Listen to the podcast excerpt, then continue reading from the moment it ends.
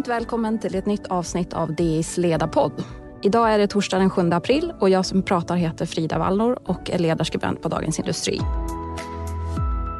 Idag ska vi helt fokusera på Finland och vad som händer i vårt grannland när det gäller frågan om NATO-medlemskap. Vilket ju har stor betydelse också för Sveriges vara eller inte vara i NATO.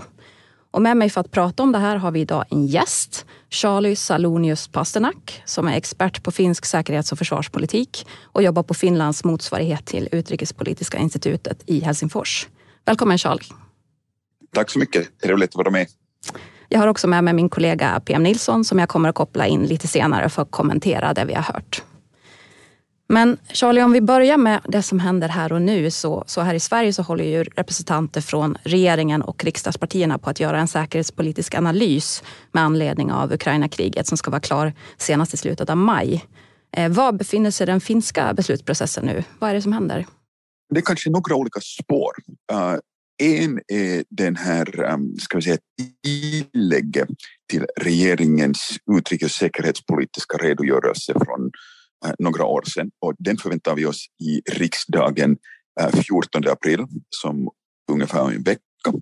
Och det ska ge möjligheten för hela riksdagen, inklusive försvars och utrikesutskottet med mera, att diskutera förändrade säkerhetsläge och sen potentiellt vad det då skulle innebära för slutsatser för Finland.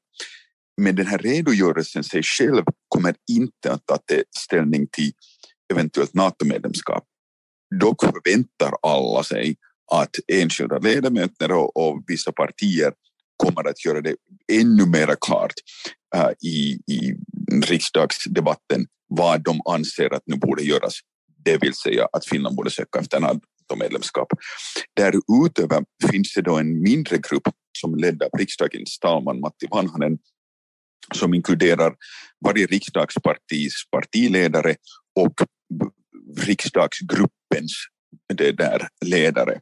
Så en mindre grupp som är skapad för att försäkra att alla så att säga har tillräckligt och all tillgång till information. Så tanken är väl att den här mindre gruppen A kan ge snabbare all möjlig information och B att den här gruppen kan sen sinsemellan diskutera och hoppeligen nå någon slags konsensus över alla partigränserna som skulle göra det lättare sen eventuellt inom en månad, inom två månader för um, i princip regeringen och Finlands president då att gemensamt göra förslag och sen besluta om att söka NATO-medlemskap. Så det här är hur jag ser på processen och, och, och var vi är ungefär nu.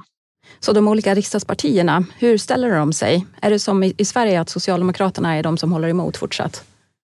Um, ja, det är ganska komplicerat. Det är inte alls lika klart skulle jag säga som i Sverige fast det, vad det faktiskt ser ut att det är Socialdemokraterna som, som länge har varit nyckeln så att säga till låset. Um, ehm, I Finland har det varit några partier som har varit för NATO-medlemskap en stund så eh, systerpartiet till, till Moderaterna, Kokomus i Finland, eh, Svenska folkpartiet. Uh, och eh, nu, nu vad vi ser är att um, Socialdemokratiska partiet och Centerpartiet i Finland um, det pågår en intern process också i gröna uh, om att omvärdera säkerhetssituationen. Vad vi har dock hört från de som är tungviktare i de här partierna skulle vara oerhört stor överraskning om alla dessa partier inte skulle komma till slutsatsen att för att maximera Finlands säkerhet borde man söka NATO-medlemskap. Statsministern Sanna Marin, hon är ju socialdemokrat, hon har varit lite kryptisk när det gäller vad hon själv anser. Spelar det någon roll vad hon anser eller är det president Niinistö som är liksom tungviktaren i den här typen av frågor? Nej, det är, nog, det är nog båda två och sen förstås Centerpartiet. Det där um, äh, finns det diverse tungviktare. För det mesta tycker jag ju att i en demokrati så är det viktigt att de som har blivit valt som ledare så äh, är öppna med sina åsikter. I det här fallet um, måste jag säga att jag är samma åsikt med, med, med president Niinistö, statsminister Marin, att det skulle inte nödvändigtvis vara nyttigt om de skulle komma ut och säga det här. Och det är för två orsaker. Ett, det är genuint viktigt att ha den här uh, parlamentariska riksdagsdebatten och att alla partier skilt och sen, sen enskilda politiker får, ska vi säga, på ett snabbt men naturligt sätt liksom berätta och komma fram med att hur och varför de nu har ändrat på sin åsikt. Och samtidigt, om presidenten och statsministern skulle komma ut, och det här är andra orsaken, och säga just nu att de tycker att Finland borde söka efter NATO-medlemskap, då ska det ju tas internationellt som Finlands officiella formella position. Det betyder ju att till exempel Ryssland skulle omedelbart börja, ska vi säga, måste ta itu med det här. Och det skulle hända före man har säkerställt finska inrikespolitiska konsensus. Så det är, det är liksom, vad ska jag säga, det är en dans, lite teaterspel här och se till att man har fixat inrikespolitiska konsensus före utrikes och säkerhetspolitiska ledarna formellt kommer ut och säger vad deras åsikt är. Mm. Men om man tittar på opinionen då så har vi ju sett en, en rejäl ökning eh, i den finska opinionen för NATO-medlemskap. Där är ju en, en, majoritet för. Så är det ju fortfarande inte i Sverige även om stödet har ökat också i Sverige. Eh, räcker det här då för finska politikerna för att se det som en folklig förankring eller tror du att det kommer, eller diskuteras det överhuvudtaget att hålla en folkomröstning? Nej, alltså någon tid sen så gjordes det men, men, men jag och hemskt många andra var av den åsikten att vi har sett vad folkomröstningar kan, kan liksom Eh, utnyttjas till. Brexit är lättaste exempel här. Um, så det, det blev begraven en, en god tid sen. Sen det där um, var det nog kanske en månad sedan ännu som president Niinistö, det här understryker hur snabba svängningar det har varit här så tyckte att no, vi har gjort några opinionsundersökningar men kanske man borde göra en sån här stor pool of polls var man har jättestor äh, mängd människor som skulle svara på det. Nå, rent forskningsstatistikmässigt så är det ju inte hemskt stor skillnad om du tar 2500 eller 5000 eller 10 000 um, gällande hur, hur, hur liksom bra det mäter folkets åsikt om det här. Nu har vi haft så många olika medier, så många olika um, företag som har gjort de här att det är inte möjligt mer att säga att det ska vara liksom en engångsföreteelse på något vis, utan det är nu mycket klart att 60 till 65 procent av folket just nu, utan ens att politiska ledningen har sagt något om det, så stöder finns NATO-medlemskap. Och det är ju mera än stödde finskt EU-medlemskap. Så jag har inte hört en enda politiker i senaste veckorna säga något annat än att folkets stöd för det här är klart. Och det är ju delvis förklarar också varför i princip alla finska politiska partier har, har ändrat sin ställning eller hur de talar om det här på något vis. För att det har gått från att vara negativt med tanke på kommande val eh, att vara för NATO. Så nu skulle jag säga att det är negativt om man är emot finskt NATO-medlemskap, utom kanske inom för Vänsterpartiet. Just det, riksdagsval i Finland om ett år, va? april näst, ja. 2023. Så du, som jag tolkar dig, vad du säger är att det lutar mot att Finland kommer att ansöka om NATO-medlemskap. Har jag tolkat det rätt? Eh, jo, jag skulle säga att det inte bara lutar för det där. Det är en, en metafor som jag och några kollegor har använt det där uh, Finland har hoppat på NATO-tåg. Vi, vi, vi ser riktningen. Um, jag tror inte det finns något inrikespolitiskt som skulle kunna förändra på åt vilket håll det här tåget går, var, var liksom slutstationen. Och uh, nu är frågan bara den att exakt hur länge tar resan och hoppar Sverige med? Mm. Spelar det någon roll vad Sverige gör? Uh, för finska folket nej, tydligen inte. Det brukar göra det det brukar vara lite som det är nu i, i Sverige, att det var en, kanske en 10-15 procents ökning i stöd för medlemskapet om Sverige gjorde det. I senaste undersökningen tycker jag att det var kanske 4 procent skillnad. Så, så finska folket har klart sett på världen och det där och tycker att vi gör det här oavsett om någon annan tycker att vi ska göra det här, det vill säga Sverige. Eller, eller. Så där är nog en klar skillnad och jag skulle säga att finska politikerna när jag på vad de har sagt så förstås säger man att det ska vara bäst om Finland och Sverige gör det här ihop. Men vi gör våra egna beslut och, och Sverige får sedan göra sina egna beslut. Vad skulle du säga är de viktigaste argumenten som förs fram eh, för ett medlemskap? Um, det allt går i, och jag har hört det här faktiskt från varenda, representanter av varenda parti, att när man gör den här eh, analysen nu, så det enda viktiga, enda frågan gäller hur maximerar man Finns, Finlands, finnarnas säkerhet? Det är det enda.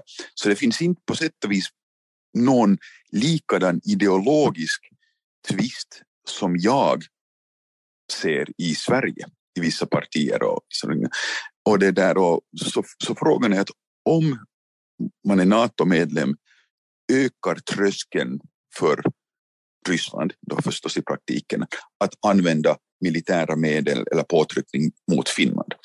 Och svaret verkar vara jo. Vi ser ju Rysslands agerande gentemot Ukraina jämfört med NATO-medlemmar. Uh, så jag tror att det, det, på sätt och vis är det jätteenkelt. Sen finns det ju massor med debatter om, om ska vi säga, detaljer, hurdant samarbete, ah, det där får man lite bättre pris i vapenhandel och är det effektivare att öva allt sånt här. Men det här är allt sekundärt i den debatten som jag hör nu. De kommer att komma upp i riksdagsdebatten, absolut. Men än en gång, de är sekundära till den här ena huvudfrågan om förbättrar NATO-medlemskapet Finlands säkerhet och speciellt just den här tröskelhöjande effekten. Men eh, just den här perioden från att man skickar in en ansökan till att man blir medlem brukar ju många framhäva som en väldigt känslig period. Och vi var ju inne på det här hur Ryssland eventuellt skulle agera om nu presidenten och statsministern går ut och visar sitt stöd för det här. Eh, Tror du att Finland skulle ha försvarsgarantier från USA under den här ansökningsperioden? Det har ju spekulerats lite om det med anledning av Niinistös resa och eh, besök i Vita huset nyligen.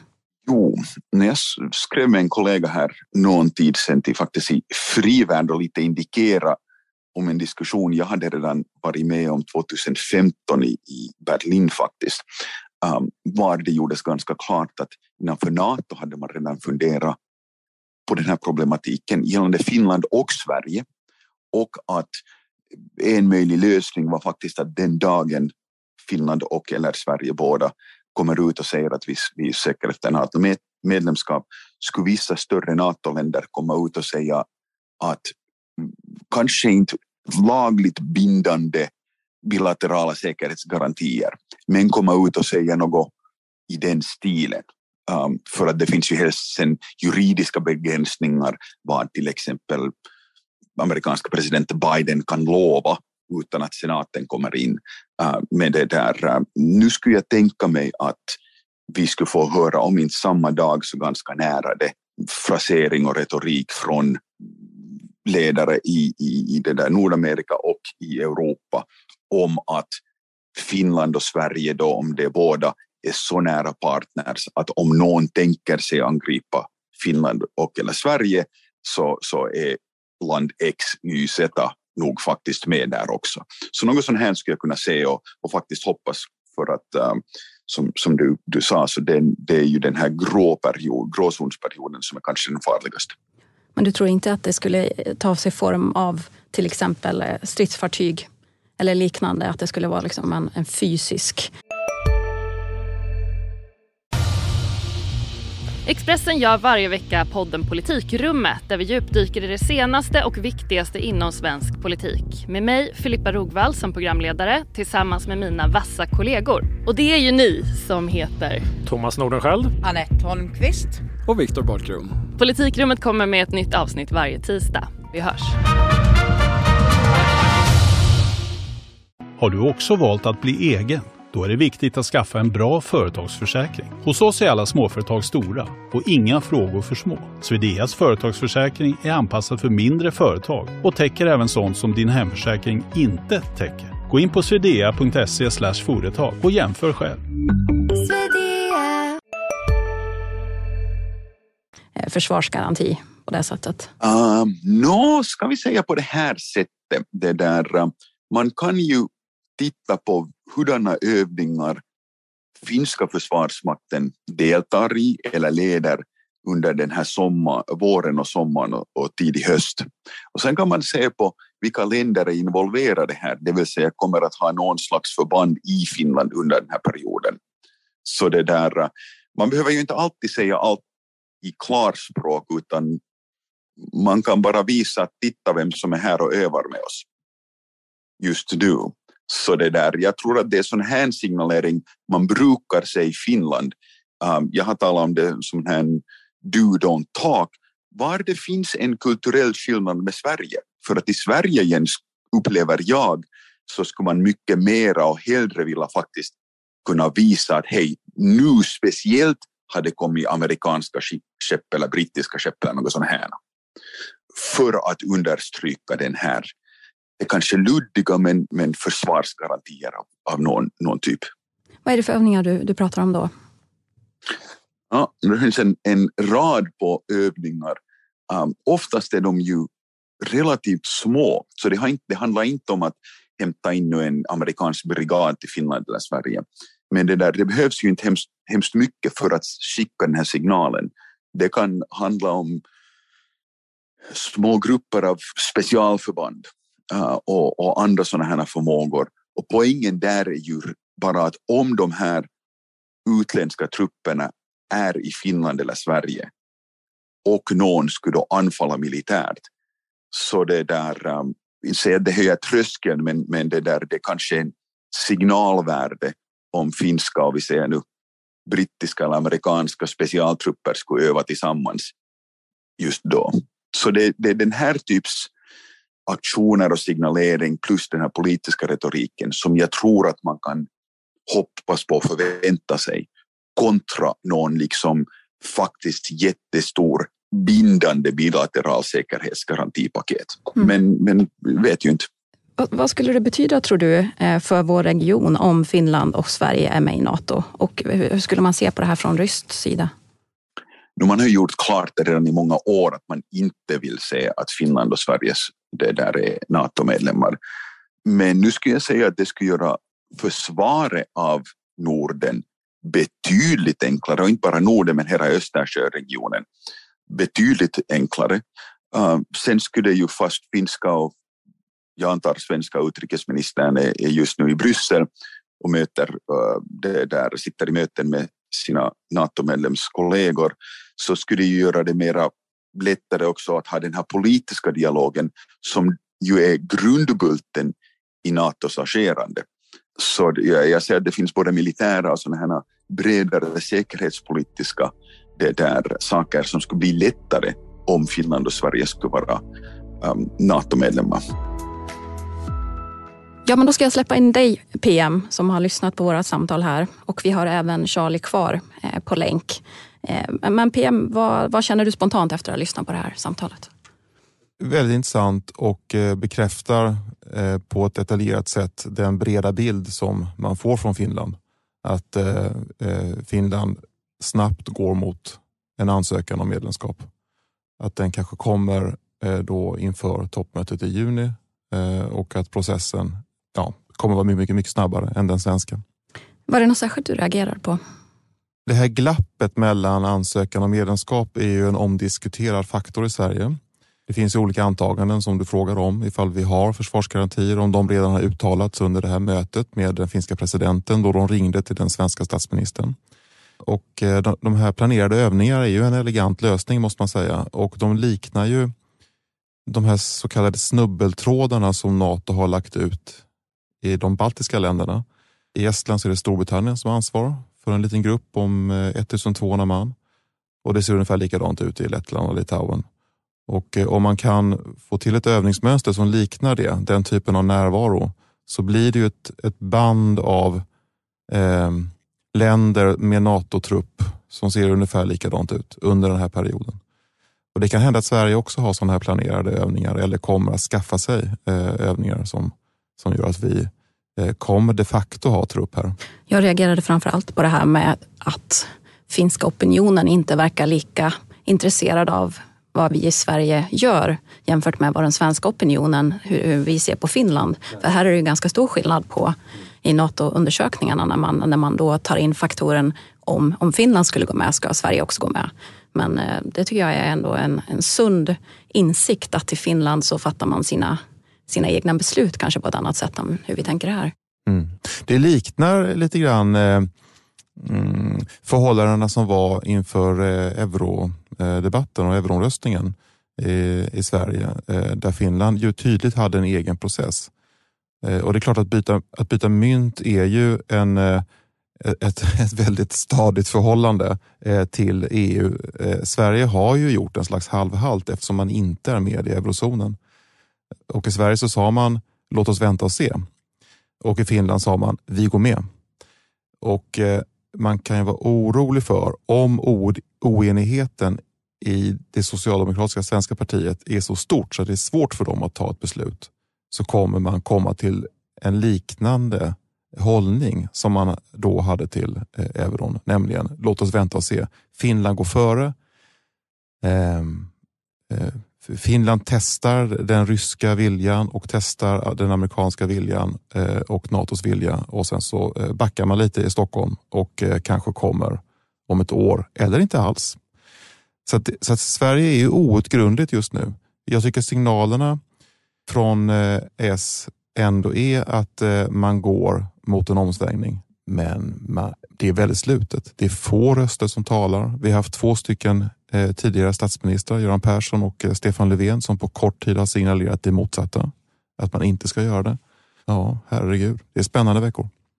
Mm, men vi har ju också moderatledaren Kristersson eh, hade ju nu i veckan sitt första möte här tillsammans med eh, sin motsvarighet in i Finland, Samlingspartiets partiledare här i Stockholm. Eh, och där finns ju en väldigt tydlig eh, vilja att göra det här som en process tillsammans med Finland. Eh, om nu Finland så tydligt går mot att skicka in en NATO-ansökan här i juni. Eh, alltså det här skulle ju bli en väldigt stor sak då för Sverige och mitt i den svenska valrörelsen. Är det här verkligen en fråga som svenska Socialdemokraterna vill prata om i valrörelsen? Nej, det tror jag inte. Eh, och du, du pekar på en faktor som är, är viktig för dem. Dessutom så tror jag att Magdalena Anderssons ställning skulle stärkas i Sverige om hon skulle sätta sig över Eh, fraktionerna i sitt eget parti och ta det här beslutet. Det skulle väcka respekt och sympati långt, långt, långt in i borgerligheten. Och hennes regeringsbildning hänger faktiskt på att hon har legitimitet i borgerligheten, nämligen i Centerpartiet som är ett ja till NATO-parti hon kan inte bilda regering på bara de klassiska vänsterpartierna utan hon måste ha delar av borgerligheten med sig. Så att eh, det där kan ju spela roll. Alltså, det är intressant att höra för att min, min analys härifrån den här andra sidan viken var igår kom det ut en, en undersökning som tydde på att även inom svenska socialdemokratiska eh, det där stödare, om Finland går med så var det, var det 59 procent som skulle stödja det då. Ja. Um, och med tanke på det och att man nu på sätt och vis um, i Finland vill man ju ha en konsensus för att man tycker att det är viktigt så att oavsett vem vinner i nästa val så kommer ingen att klaga. Eller försöka förändra på något. Så det skulle, sett från ett finskt politiskt perspektiv skulle det kunna vara nyttigare i Sverige för Socialdemokraterna att nu kommer att säga att no, vi är nu inte riktigt säkra på det här men på grund av Finland som vi värnar om och, och svenska samhället med mera så går vi med på det här. Och på sätt och vis borsta den frågan bort före valen och sen kunna fokusera på saker jag kan tänka mig är starkare för svenska socialdemokratiska partiet i valrörelsen jämfört med NATO-frågan. Ja, visst. Och, och så har man då tagit ett historiskt steg eh, under sommaren här och visat att man kan leda landet. Det är ju fantastiskt. Får jag fråga dig Charlie, har du en uppfattning om vad den finska försvarsledningen tycker i den här frågan och vad den amerikanska försvarsledningen tycker om svenskt och finskt NATO-medlemskap? Um, nu har jag någon bild, alltså det kom en enkät igår ut faktiskt um, om finska officerarna som, som verkar vara mycket representativ och där hade det skett en stor förändring. Vi måste ge lite kontext så redan i många år har översta officerskåren, det vill säga överstarna, generalerna, hade varit ett massivt, massivt stöd för NATO-medlemskap. Och sen de yngsta kadetterna, löjtnanterna som ju på sätt och vis närmast folket, det vill säga att de har inte blivit socialiserade så länge innanför Försvarsmakten och kanske inte har en riktigt så bra bild ännu om vad allt krävs i Finlands försvar. Så de har varit närmare folket. Nu i de numren som kom ut igår så var 91 procent av officerarna stödde finns NATO-medlemskap. Um, så jag har svårt att tänka mig något annat som far, det skulle finnas ännu mera stöd. Så det är jätteklart. Sen vad gäller amerikanska och, och kanske brittiska och vissa andra länders officerare, absolut, de inser ju att Finland och Sverige är från ett militärtekniskt perspektiv um, betydligt nyttigare än, ska vi säga snällt, några andra nyare NATO-medlemsländer. Um, båda av oss, speciellt Sverige men också Finland, är viktiga för försvaret, förbättra förstärkande av försvaret av nuvarande redan NATO-medlemsländer. Sen måste man ju säga att det är inte helt symmetriskt i att Sverige orsakar inte något större försvarsplaneringsproblem för NATO som är nya. Finland gör det ju lite, men här kan ju Finland mycket väl gå in i Bryssel och säga att hej, vi har funderat i hundra år på hur vi ska försvara det här området. Att let us tell you how to do this. Och sen knyter vi finska försvarsplaneringen ihop med norska och estniska och problem solved. Så det där, jag har nog bara hört att welcome any day uh, mm. på, för många olika orsaker. Och, och, vad tror du då om motparten? Ryssarna har pratat om, eh, eh vad är det, man använder uttrycket försvar, militärtekniska Tekniska, åtgärder. Ja. Mm. Vad, vad, vad ungefär är det, tror du? Uh, no, det, det, finns ju liksom två skolor så att säga, kan det, vad det här betyder. För vissa betyder det här just att man förflyttar vissa robotsystem närmare geografiskt från ett läge till annat, eh, ökar mängden av, av, av trupper i viss, viss, vissa baser och så vidare. För andra betyder det att man, man gör inte en stor sån här innovation som i Ukraina, men man kanske lite använder militär påtryckning, flyger några robotar över Finland eh, med mera. Så man använder militär maktmedel men inte i den utsträckning som man ser nu i Ukraina. Och det där, eh, no, jag är inte expert på, på sätt och vis att vilken av de här skolorna man ska höra men, men visst förväntar jag mig att Ryssland gör något. Jag hoppas att jag har totalt fel och Ryssland bara på sätt och vis har accepterat det här att Finland och Sverige har varit med i västerländska militärkonstellationen så länge att man bara nu accepterar det här. Men själv förväntar jag nog att Ryssland kommer att göra sin vrede det där mycket klar. Uh, och, och sen på vilka sätt de gör så säkert militärtekniska. Sen till Finland kan man ju skicka, som man gjorde 2015, 2016, uh, så kallade flyktingar, använda människor som vapen i det här fallet. Så det där, uh, vi får se, men månne de inte gör något. Förstås hoppas jag att jag har fel och de inte gör något. Stort tack Charlie för att du tog dig tid att vara med idag. Hej, stort tack till er båda. Tack också till er som har lyssnat. Eh, DS ledarpodd är tillbaka igen nästa vecka. Ansvarig utgivare är Peter Fällman.